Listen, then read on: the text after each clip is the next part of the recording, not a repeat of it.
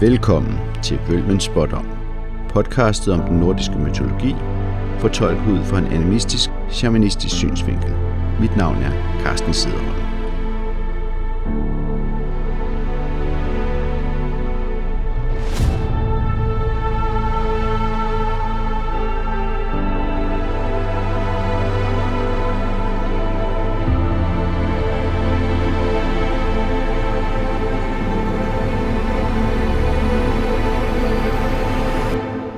Dag kommer mit podcast til at handle om de valg og udfordringer, der har været i forbindelse med etterdigtet Vølmens Spottom er blevet oversat. Vølmens Spottom findes i flere forskellige udgaver, og der har igennem tiden været en del uenighed om, hvordan digtet skal oversættes. Til slut vil jeg fortolke den første strofe af digtet, hvor Vølven råber tilhørende an og lægger op til, hvad hun vil fortælle om.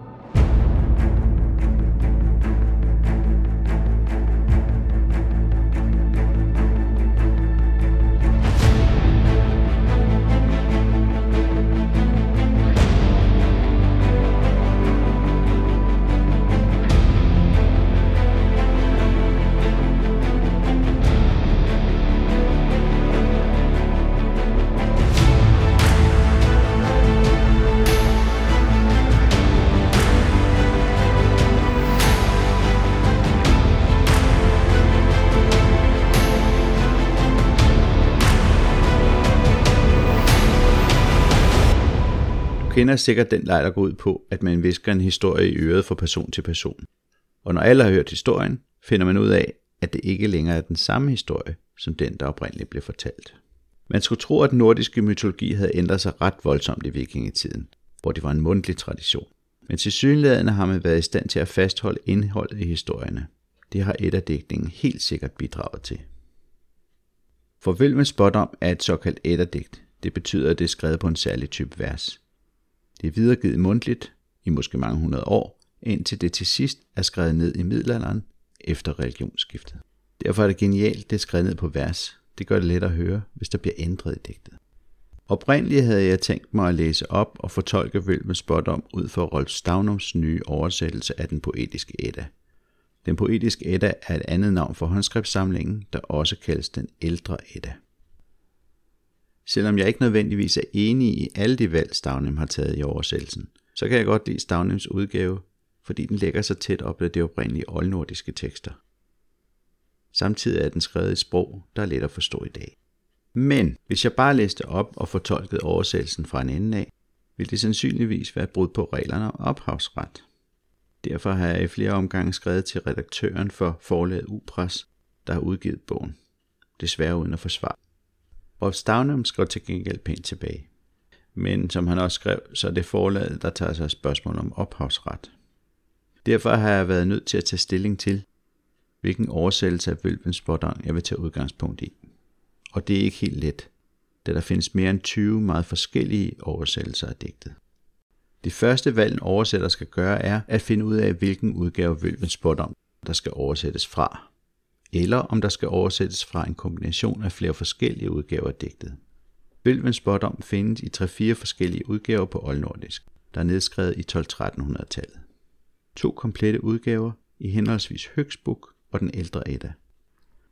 Så er der citeret enkelte strofer fra den yngre Edda, Snorres Edda, og der er nogen, der mener, at Edda-digtet Hyndlerjot er skrevet på baggrund af Vølvens Spådom. Hyndlerjot kaldes også Valuspa Hinskarma, den lille Vølvens Spådom. Hyndlerjot er en del af Flatøbogen, der også indeholder Olaf Tryggvesons saga. Det er ham, der har fået æren for at kristne Island.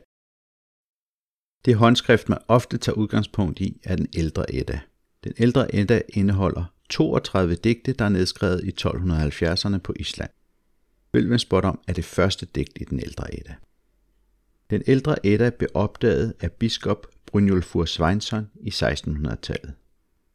Sveinsson sendte manuskriptet som gave til den danske konge Frederik den 3., der indlemmede det i det kongelige biblioteks håndskriftsamling.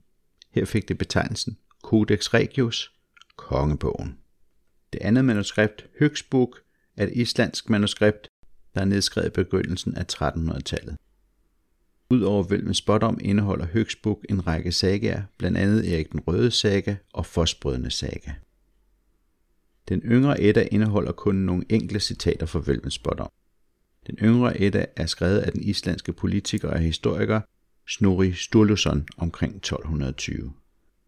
Sturlusons oprindelige manuskript er gået tabt, men indholdet er bevaret i syv forskellige håndskrifter, der er skrevet af efter det oprindelige manuskript. Snorri Sturluson skrev oprindeligt den yngre Edda som en håndbog i skjaldedækning.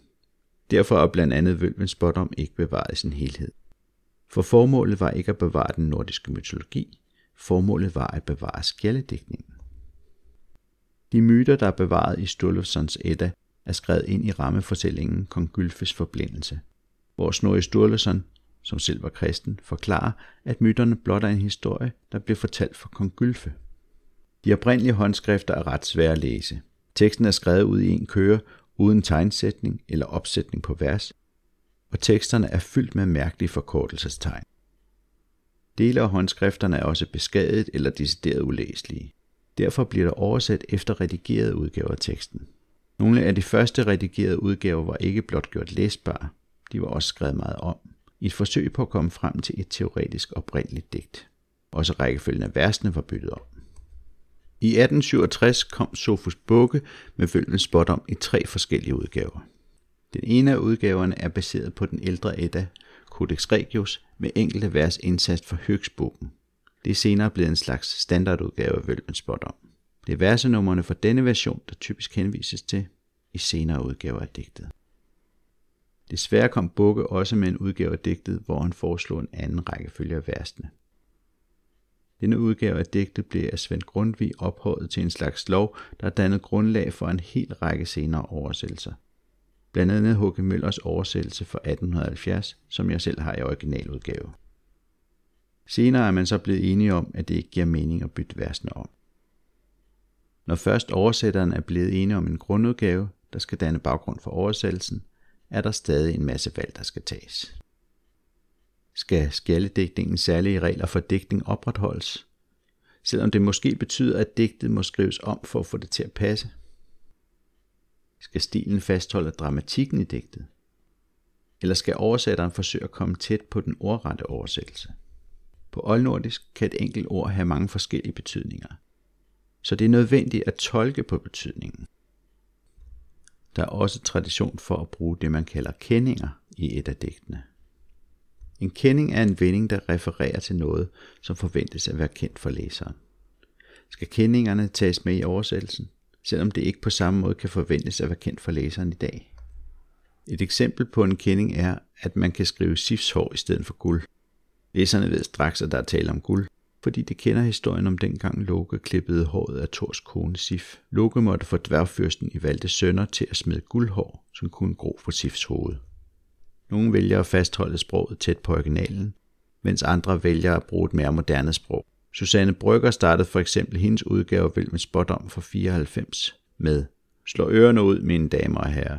Høj og hellig. Lav og luset. Den udgave kunne jeg godt have undværet. Der er det hele taget mange valg, der skal tages i forbindelse med en oversættelse.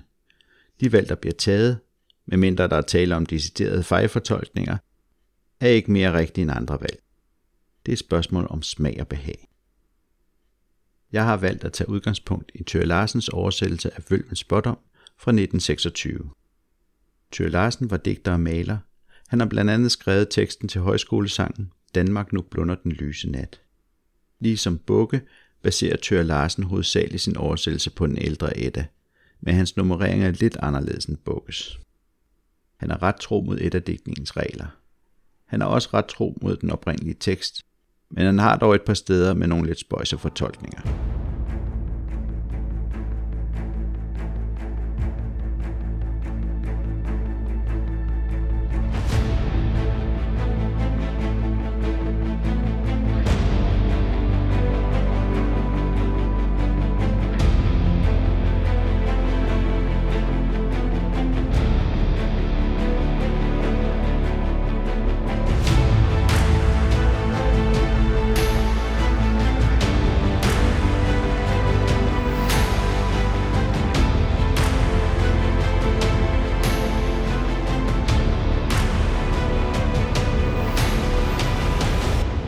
Hør mig, alle hellige slægter, øvre og nedre æder af Heimdal.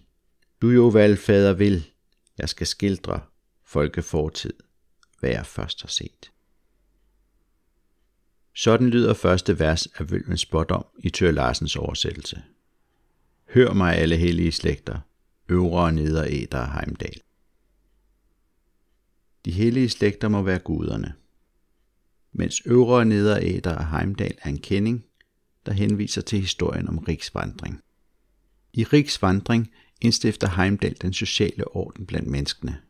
Jeg har også en anden mulig fortolkning af riksvandring, som jeg vil dele med jer, når jeg næste gang fortolker på myten. Men uanset hvilken tolkning man vælger, er øvre og nedre æder af Heimdal menneskene. Med øvre og nedre forestiller jeg mig, at det handler om døde og levende. Underverden er typisk der, man ender, når man dør i en shamanistisk kultur.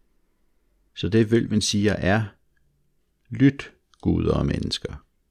En indikation af, at her kommer noget vigtigt, som man skal lytte efter. Det interessante her er, at hun ikke bare taler til Odin. Det underbygger min idé om, at Odins sejt foregik som en form for besættelse, hvor han lå vølven overtage hans krop og tale til folk.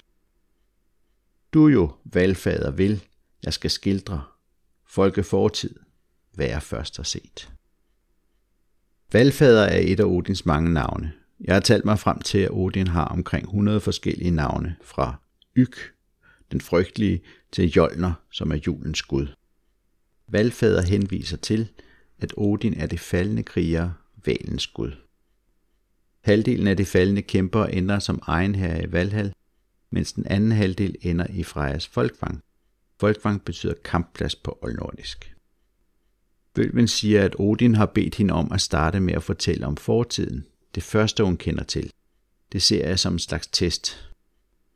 Odin kender selv til de første tider, og hvis han er fat på den rigtige vølve, kan hun fortælle om verdens skabelse. Men muligvis har han faktisk fået fat på en forkert vølve. En anden vølve end Groa. Det vil jeg komme ind på på et senere tidspunkt.